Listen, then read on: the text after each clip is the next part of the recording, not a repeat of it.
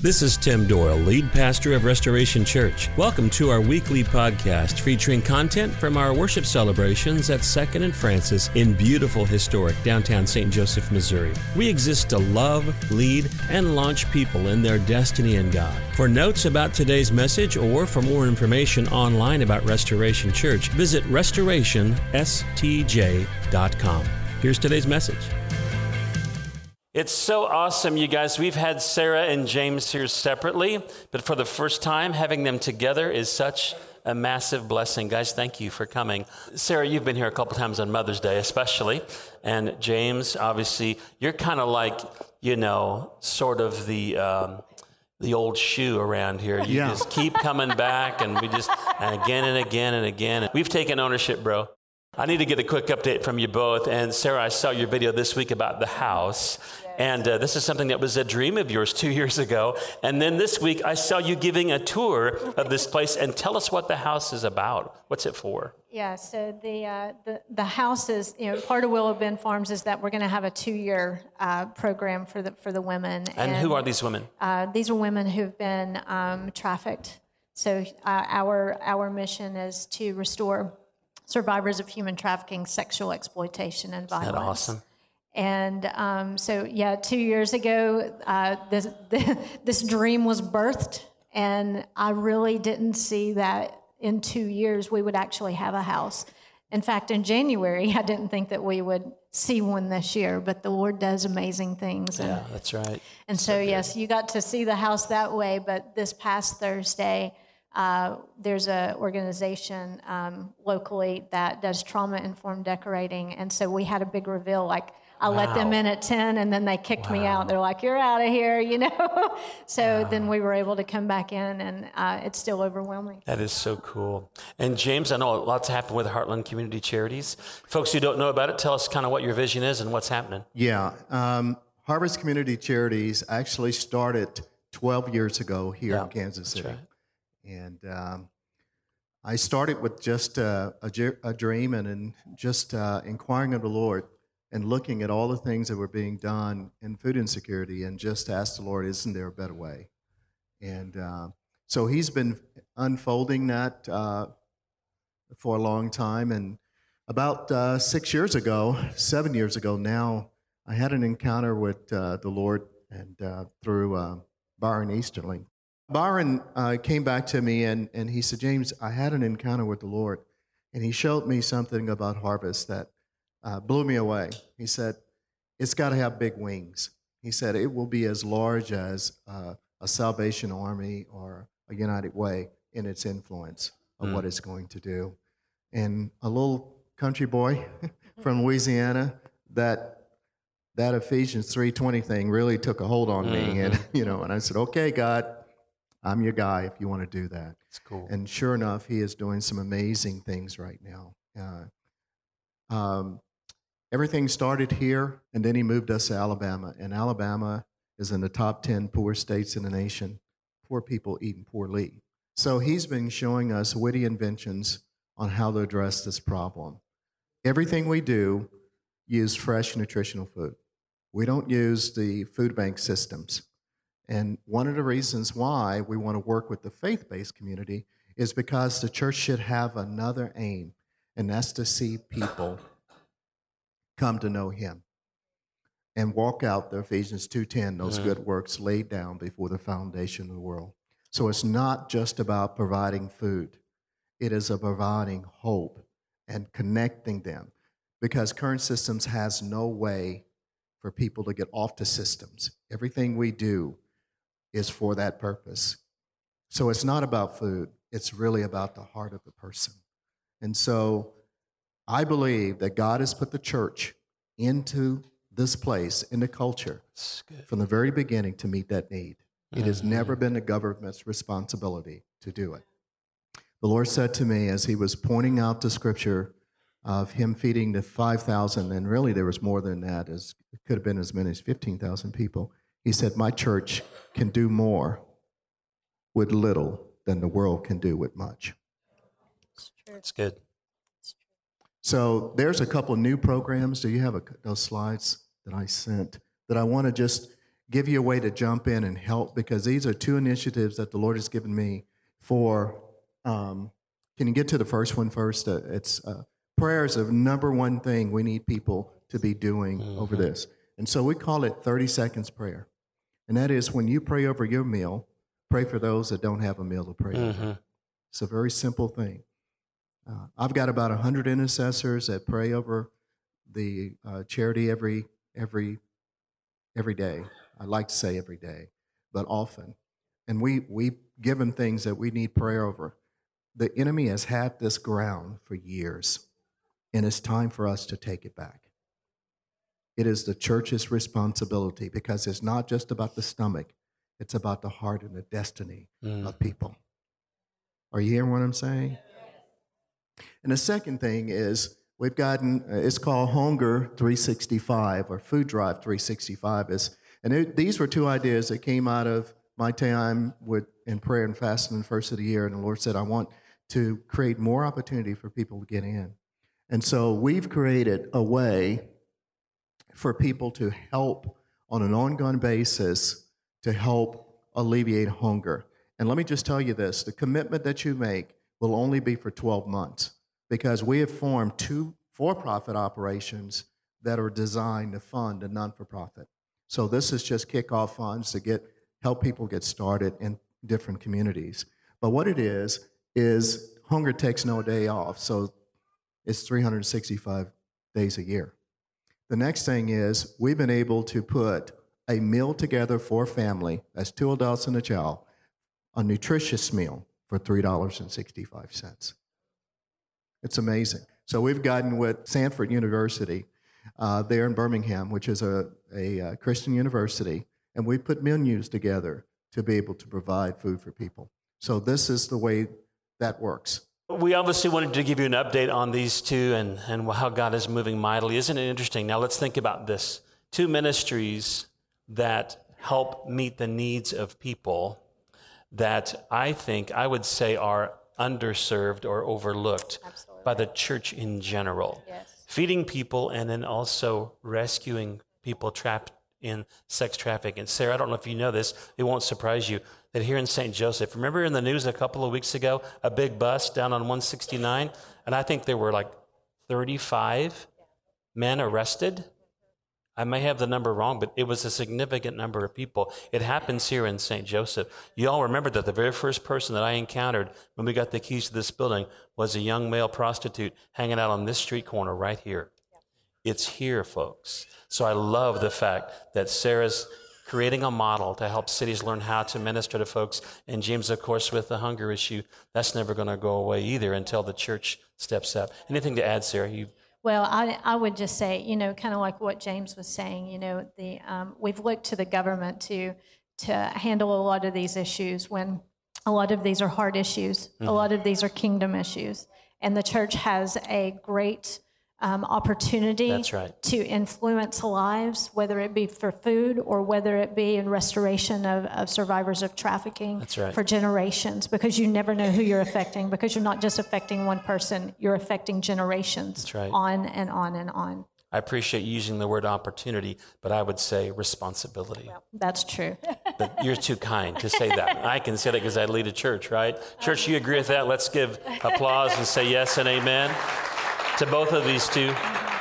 Because listen, I can appreciate the heart of a pioneer and how hard what you're doing. You're blazing a trail, yeah. and uh, I know it's been hard, and yet I'm so grateful. Uh, we get the advantage of catching up with you every once in a while. We don't see the day to day grind, right? Mm-hmm. Just like you guys get to see this sort of exponentially mm-hmm. advancing, but right. it's day to day here as well, isn't it, church? Amen. So, the reason that I wanted these two to come together, not just to share the update on their ministries, but I believe they have a story to tell. And I really felt like, and I told them this, that I think that they carry a prototype uh, for churches in this hour, in this culture to help minister to people that come through the doors of a church in situations that, let's just say, maybe their lifestyles don't exactly fit a biblical pattern.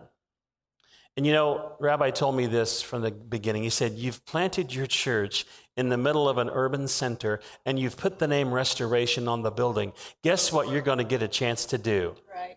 You're going to get a chance to restore some people. So, church people are going to come to us who aren't perfect. Um, excuse me, if you're perfect, would you stand to your feet? Let us recognize you this morning. I am I'm actually slouching now so that I'm not being mistaken for standing. And, and I just love the story. And we've heard it from Sarah and we've heard it from James, but we've never heard them together. This is the complete package today. So many of you who are new may not have heard Sarah's story. So I think that might be the place to begin, Sarah, to tell us how you got to the place where you're now helping women who are caught in sex trafficking. You have a story that uniquely qualifies you to relate to these women. I'm going to try and give you like the brief rundown. I'm going to try and give you the brief timeline. All I can tell you is the Lord has been for me Amen. since birth. Amen. Even though I did not realize that He was for me. That's right. There were many things that I experienced in my childhood childhood sexual abuse. Um, at nine years old, I, my father, my earthly father, my biological father, um, had a stroke. And on the day that he was having his stroke, I didn't realize this until probably, I guess it's been about seven years ago now through flashbacks because I have very limited memories of my childhood. But the trauma that happened on that day at nine years old, my earliest memory was that I was running out of a house trying to get to my father. I was urgent to get to him. When I arrived where he was at, he was having a stroke. So, my best friend, my hero, my father, my daddy, um, from that day forward, could no longer speak into my life in the way that an, that an earthly father that you want him to be able to. He's very, he's alive. Um, he lives um, adjacent to, to Adam and I, and uh, we, we care for him. I, I say we care for him. He's pretty stubborn. He likes to take care of himself.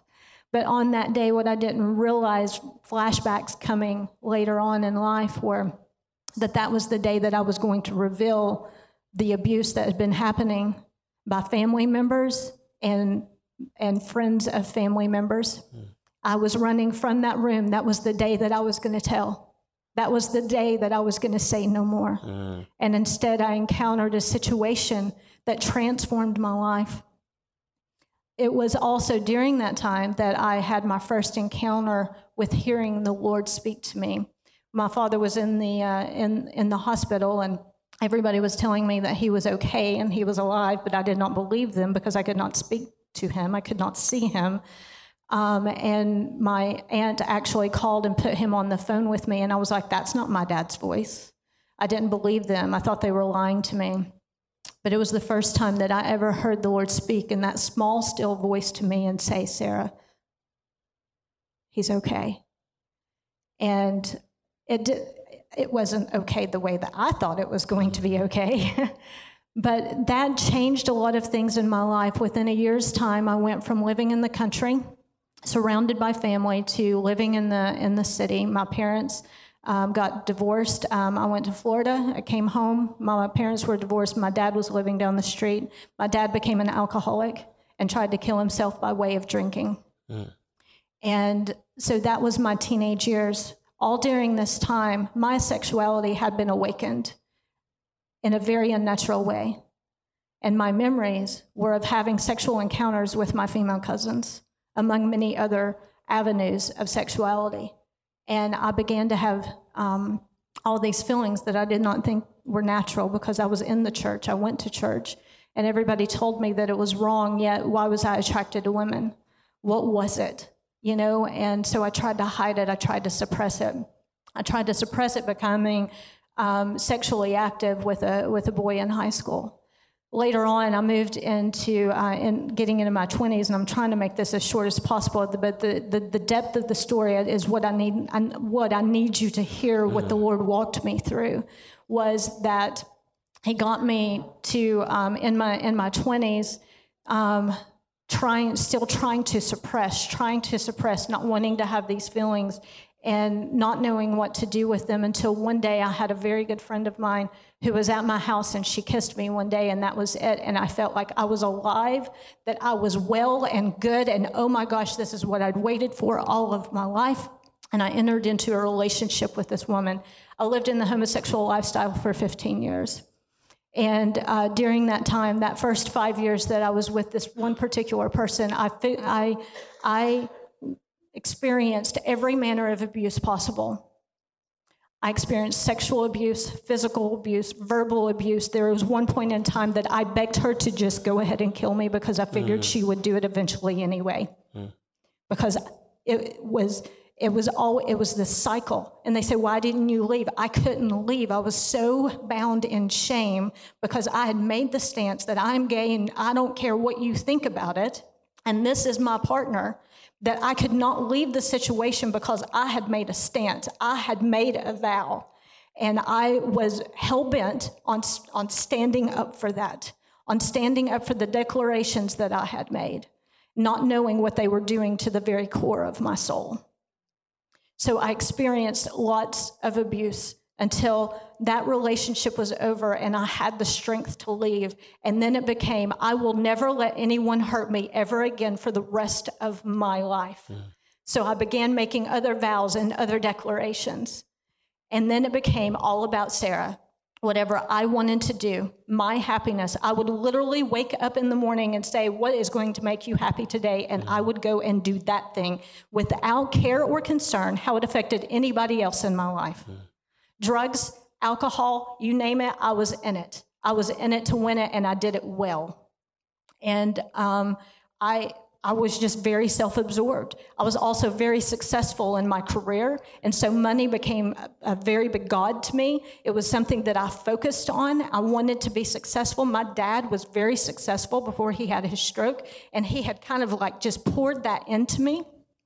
And I always I wanted to make my daddy proud you know, not, obviously not the drugs and alcohol, but I could do that through what he saw uh, me gain through my career and success. And so I wanted his affection, I wanted his attention. And so I would do it in the ways that I knew that I could I could get it. And so I was very successful, but again, it was all about me and it was everything that I wanted. And my experience in the church was horrible. Mm-hmm. I would go to church all throughout this, okay? Please understand, all through everything through high school, through my 20s, through my relationship with, the, uh, with this one particular girl, we would go to church together. Um, and then I completely left the church because I tried to go back. Um, but when I would go, my godfather was the pastor at this one particular church. And I would go and pray. And when I would get done praying, all these people would come up to me and they would say, Oh, I'm so proud of you. I'm so proud of you. I'm like, Why are you proud of me? I was praying. You know, like, oh, well, you know, God's going to fix you. What's wrong with me? Uh-huh. What do you mean he's going to fix me? You don't even know what I'm praying about. My mom would pray for me. She would tell me all the time, I'm, I'm praying for you. And, and that's a whole nother level of, of the story. I blamed my mother for a lot of things in my life, and I hated her, and I wanted you to hate her. So I, in essence, I did not have a mother and a father. I was for myself. Mm. I stood up for myself because I didn't care what my mother thought. My father couldn't really tell me what he thought. And so I was just kind of on my own, navigating waters, navigating life in not a very healthy way. I would have told you I was doing a good job, but I really was not. And then, you know, so my mom also went to this church. And they would, I mean, I would have people all the time like, I'm, I've been praying for you. And all the, I mean, it was just offensive to me. I was like, well, what are you praying? My mom, one time, she was like, You know, I pray for you morning, noon, and night. And I said, Well, what are your prayers? Because if you're not praying what I want you to pray, then I don't want you to pray for me. I would rather you just shut your mouth and go away. And I was literally, that was my mentality. Until one day, a lot of things happened that we don't have time to go in today. I met my husband. Um, I had an, an encounter with him. I, we kept running into people. They were calling us husband and wife, and I was like, "Do y'all not understand that I'm gay?"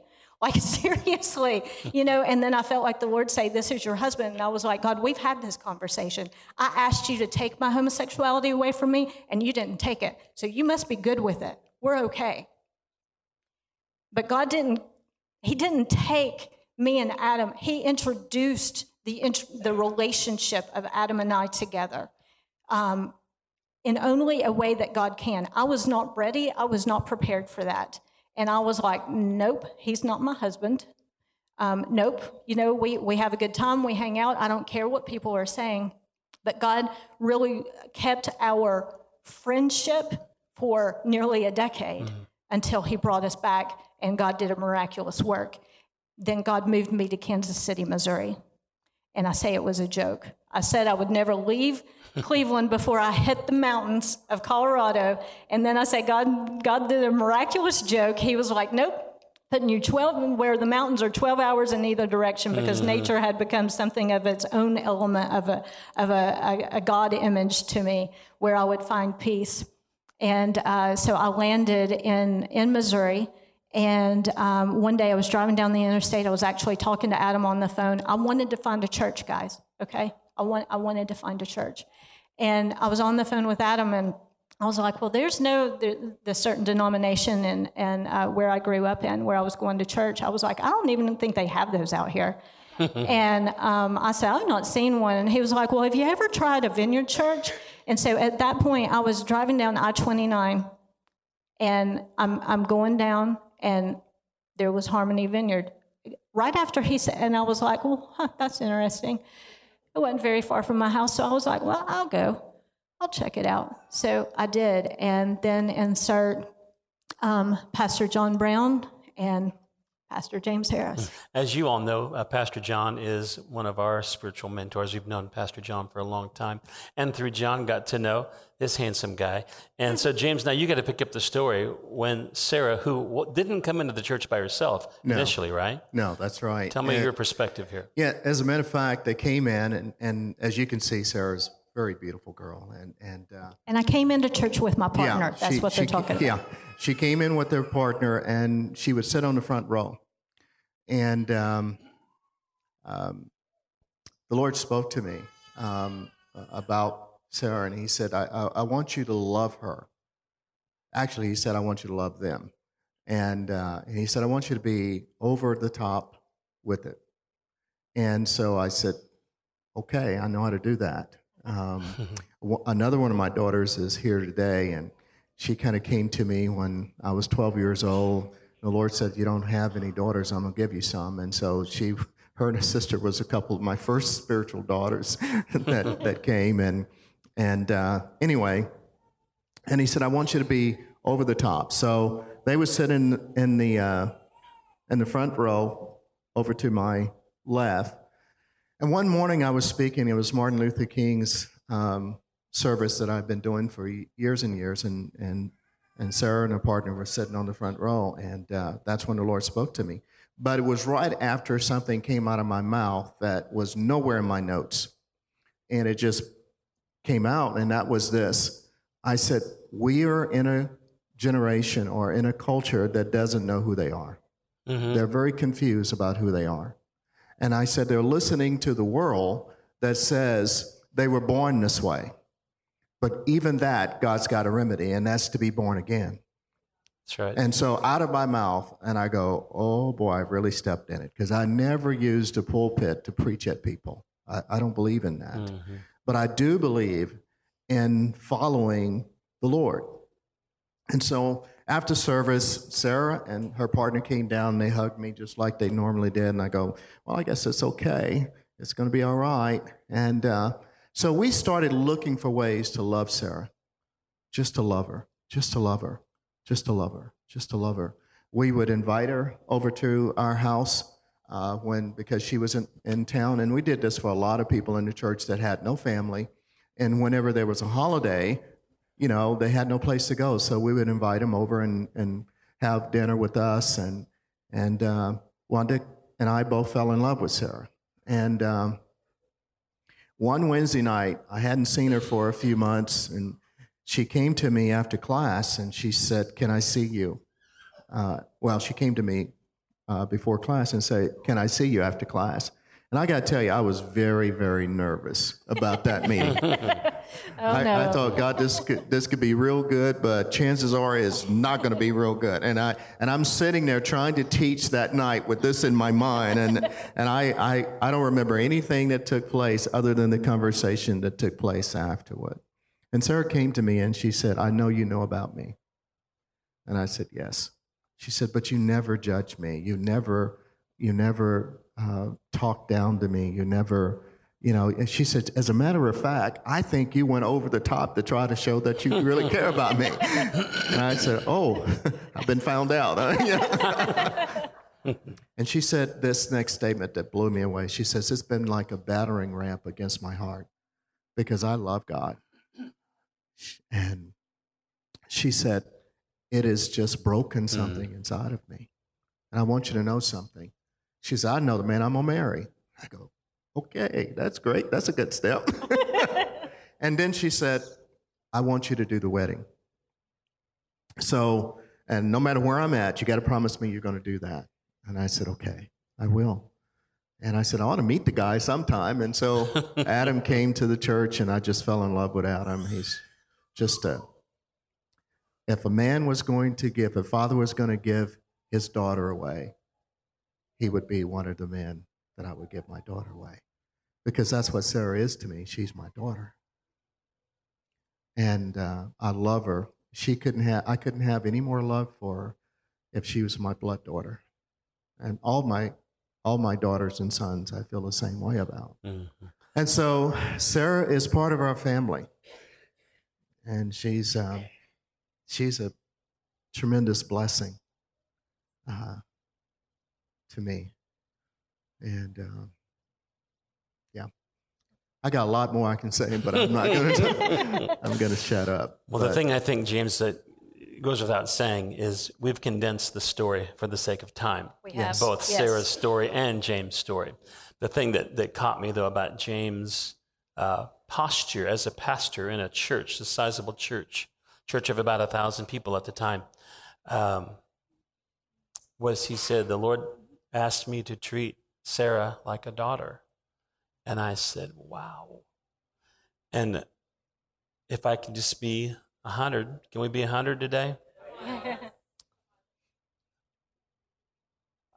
I've got sons and daughters who I love whose lives mm, could be open, open season for people bearing the gospel gun.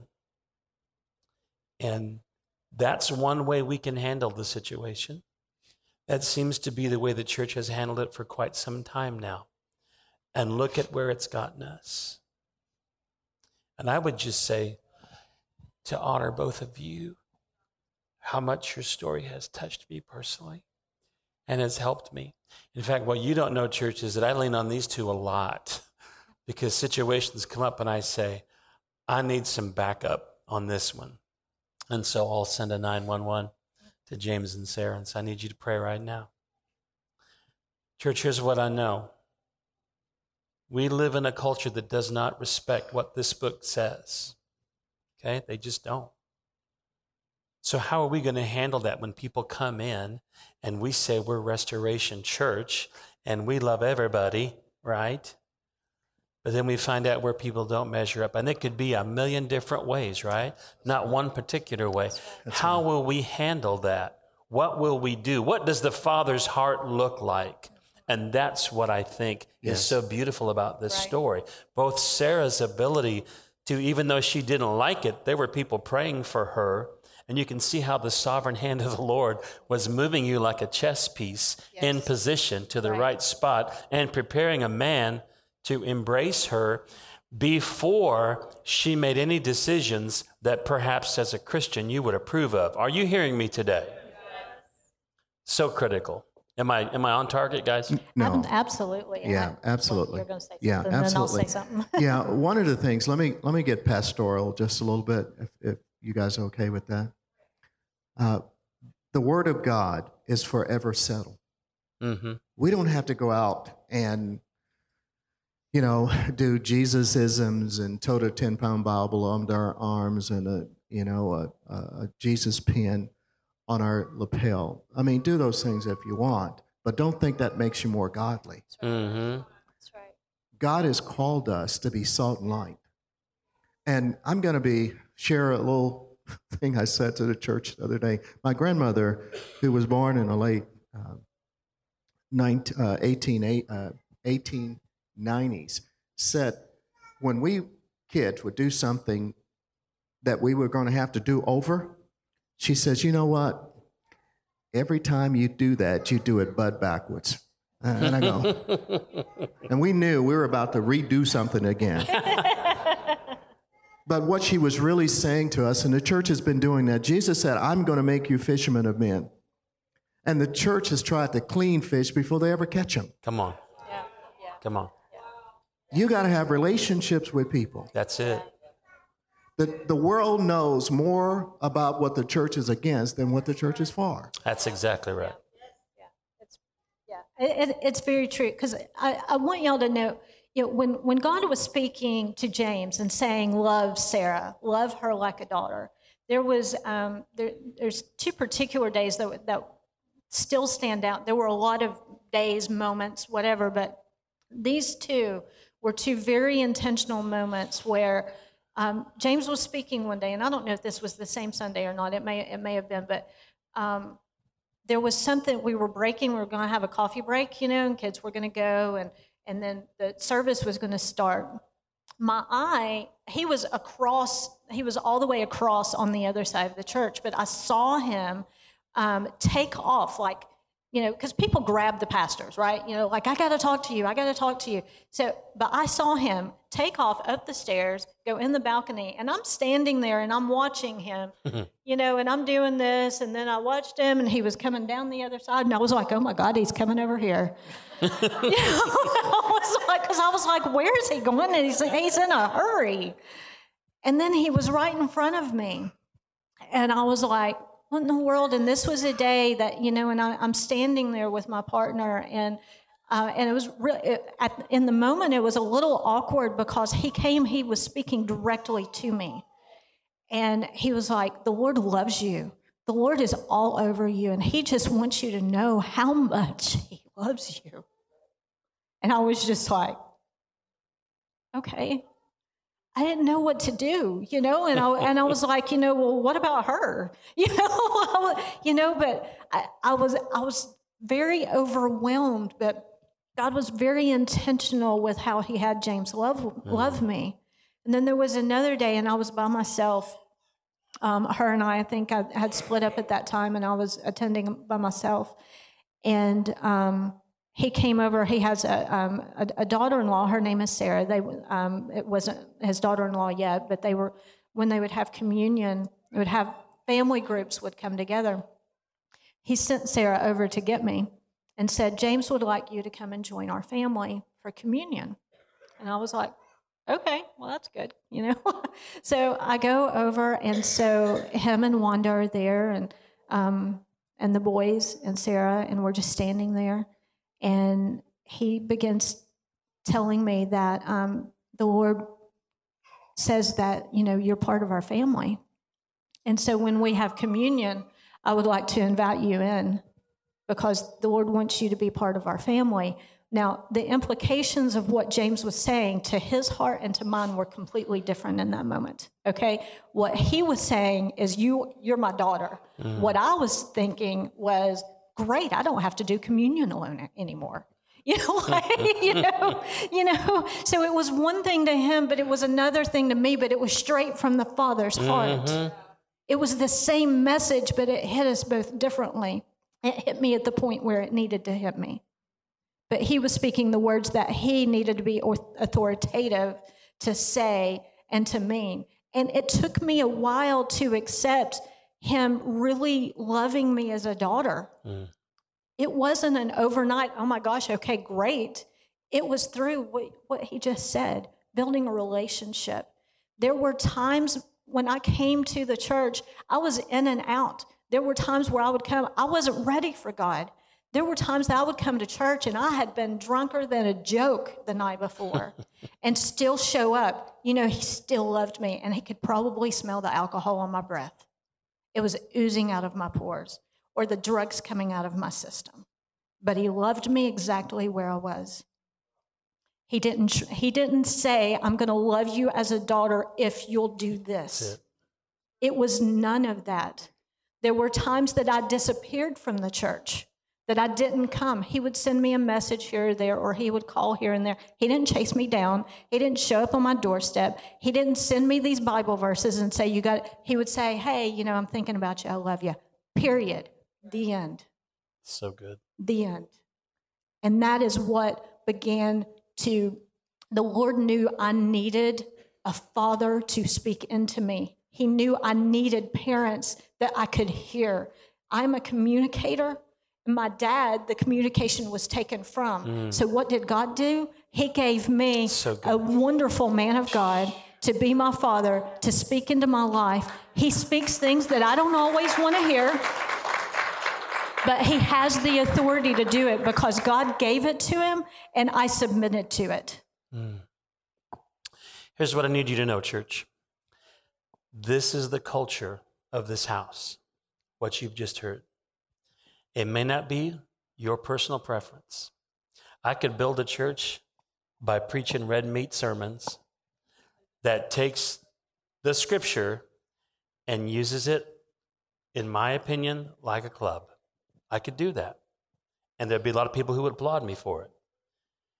But that is not my heart. And I don't know how to be any other way. This is still the truth. I'll never compromise this. I promise you that. But this must be delivered in the context of the Father's heart.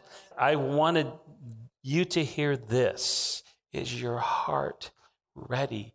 Because I'm telling you, church, this is the issue of the hour. If you don't believe it, you're not reading the news at all. We live in a culture that does not agree with what this says.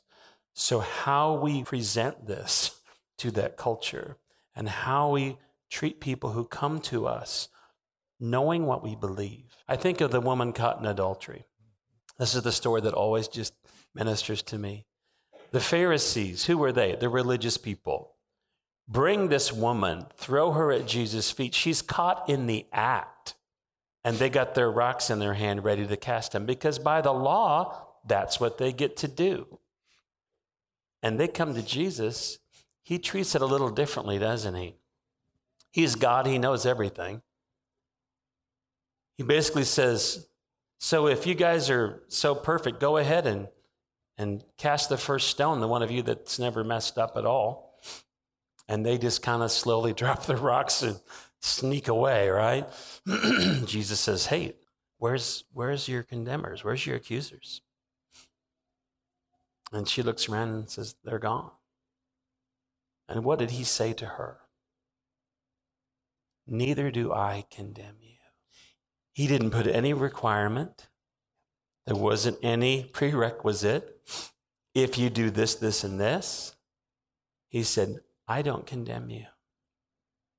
And then he said, Go and sin no more. But there was no guarantee she was going to do that. Hmm. The first thing he said was, I don't condemn you. Church, we've gotten about 150 years worth of condemning, and look where it's gotten us. We still stand on the truth, but the way we present the truth in the vehicle of the Father's love through his heart makes a world of difference, the impact it makes on the one who needs it the most. Pastor Tim, I have just one, yeah. just a couple things if I could share with you this morning. Everything we're talking about comes out of the love of God. The love of God. The love of God. My heart is to see Jesus receive everything his blood paid for. That's right. And that's a redemptive thing. Do you understand? Here was a is a life, and every one of us in here, and we have areas of influence in our lives that God created every one of those people in our lives, in this world, for a purpose. As a matter of fact, He created the purpose first, and then He created them. So salvation is not just getting a person to heaven.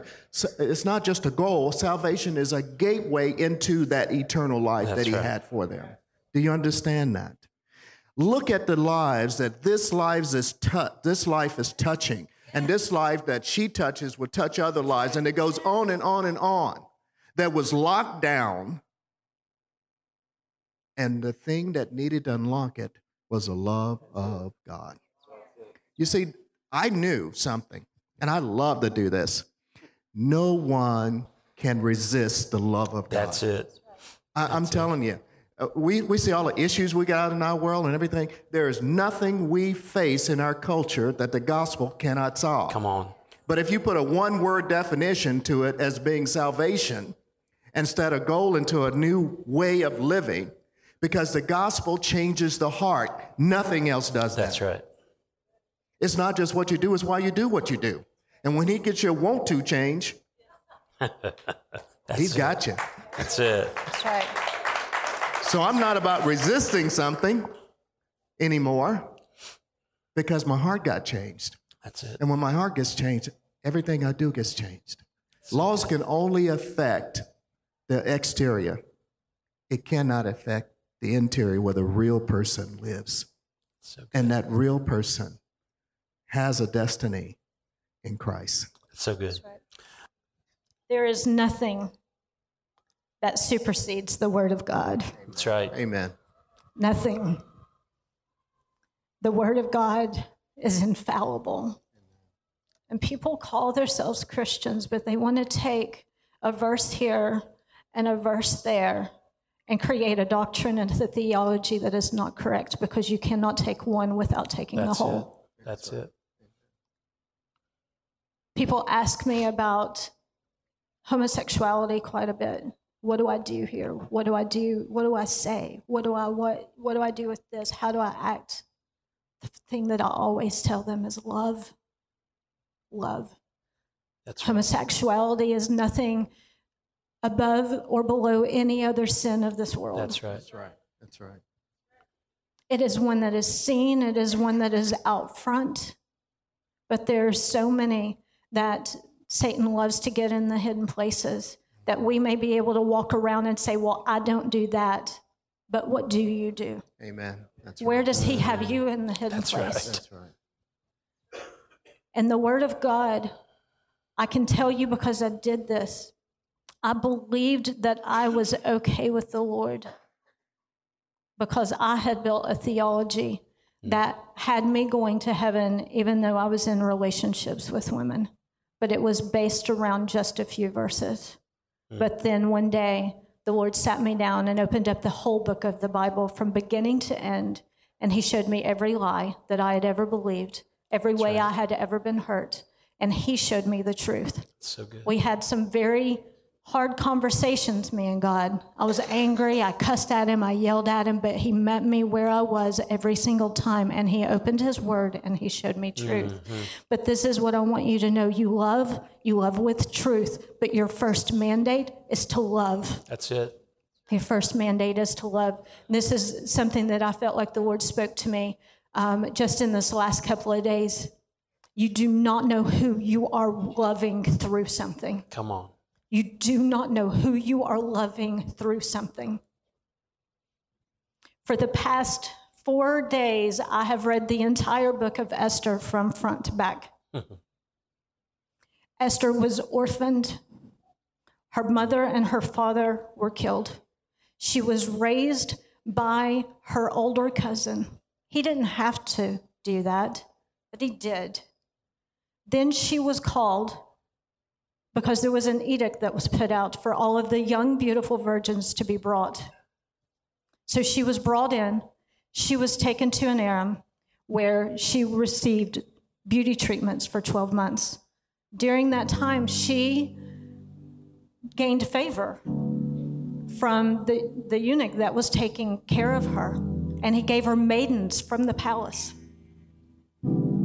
Everything that she had been through, nobody knew. She couldn't give her identity, she couldn't say that she was a Jew. Her name was changed, and she was called Esther. She was then under the beautification treatments. She was sent to the palace along with the other girls to be set before the king. She could take anything that she wanted, but she took the eunuch's advice on what to take. And when she came, she gained the favor of the king, and he was attracted to her. And he put a crown on her head. a crown of beauty, where her life, she did not know where it would go. There was a gentleman named Haman who, what you need to understand, this is what Satan likes to do. Mm-hmm. Haman shouldn't have even been alive. If King Saul would have done what the Lord had ordered him to do Mm. and annihilated all of the Amalekites, Agag would not have been living. And Haman was a descendant of Agag. Mm. There was a remnant left for evil. Mm. And it began to build because Haman had many sons. And Haman wanted to get rid of the Jews. Esther was a Jew, but she was hiding who her identity was. You never know who you're living through something. That's right. Haman didn't care what it would cost him. He was willing to put 10,000 talents into the royal treasury if the king would put out an edict to destroy the Israelites. 10,000 talents is $55 million. 55 million, that was nothing to him. Satan doesn't care what it costs to destroy you. Doesn't cost. But Esther, Esther risked her life to go before the king in a time when she was not supposed to go. But after fasting and prayer, she went to him to seek freedom for her people. You never know who you're living through something. Mordecai did not have to raise his cousin. He could have just sent her away. But the Lord worked with her through things. She didn't care about the cost, even her life. So, this is what I'm saying God has purposed and destined mm-hmm. every person in this room. That's right. Every person in this world has a purpose and a destiny. And you have one call. That's right. You have one call, and that is to love. Come on. I'm going to say something, and I need you to hear my heart because the scripture is true. What does it say about lying and stealing and adultery and homosexuality? All those things are true. I said it was the infallible word of God, right? It is the infallible word of God. If you if you say that, if you believe that, if you're a Christian, it means that you are you are subscribing mm-hmm. to the ways of Christ. Christian is not just a word. That's right. Christian is a mantle that is on you. Mm. And if you carry that mantle, you do not have the authority to misuse scripture. So, this is what I need you to hear my heart on this, only because I have experienced it. You have the authority and the mandate to love, you do not have the authority and the mandate to judge. Only Christ, only God Almighty because to sit in that judgment seat holds responsibility that I'm sure that none of us want mm-hmm. or truly desire if you know what it means. And now I want to speak to the person that feels like they might be judged. I want to tell you that there is a root to everything, every Haman, every lie, everything that's happened to you in your past, everything that you've done. I don't care if it's lying, stealing, homosexuality, there's a root to it. It's a remnant that Satan wants to carry forth throughout your life. And God Almighty is the only one that can remove it. Mm. I prayed for years for God to take this if this is not of you. If you do not take it from me, then we're okay. But you know what I learned? I learned when he started taking me through scripture and showing me the truth that it wasn't him taking something from me, it was me getting in a posture where I would give it all to him. I would give it. I would give it, and I would be willing. Didn't care what the world said. It didn't care what other Christians would say because the Lord had put a James in my life to show me that there was real love that wasn't attached to anything Come on. else. Come on. There was no agenda with James Harris. There was no agenda. He didn't set out to, I'm going to, you know, we're, we're going to get her married tomorrow. He didn't set out with that agenda. He didn't have it. To a man. To a man. he didn't, well, you know, I couldn't in that time. But anyway, we're in a new day, unfortunately. But he, he didn't have an agenda, it was to love. There's no price too great for God either. He gave his only begotten Son so that whoever may believe in him may have life eternal. That's right. The preposition in that verse says believe in him, not believe of him. Believing that Christ was real is different than believing in Christ. Mm. It is a very strategic preposition. Of is something of, in something in. You believe in Christ? Do you believe in his ways? Mm.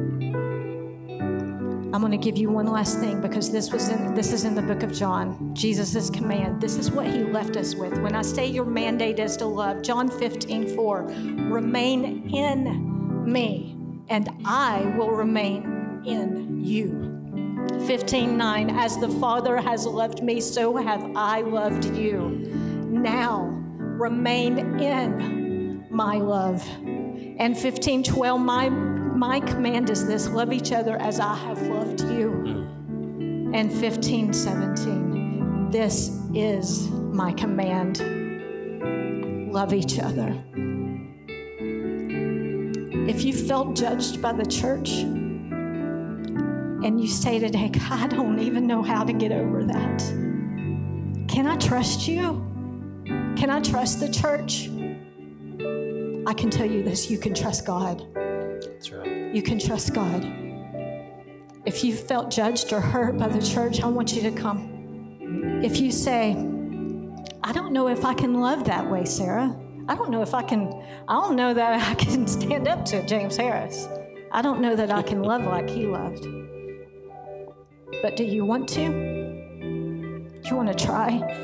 You want to give it your best shot? All you got to do is give it to God. You give your heart to Him in the most humble way that you can, with no agenda of your own, and only the agenda and the heart of the Father. He'll show you how to love. He'll, he'll give you the words to say, He'll give you the actions. Will you come?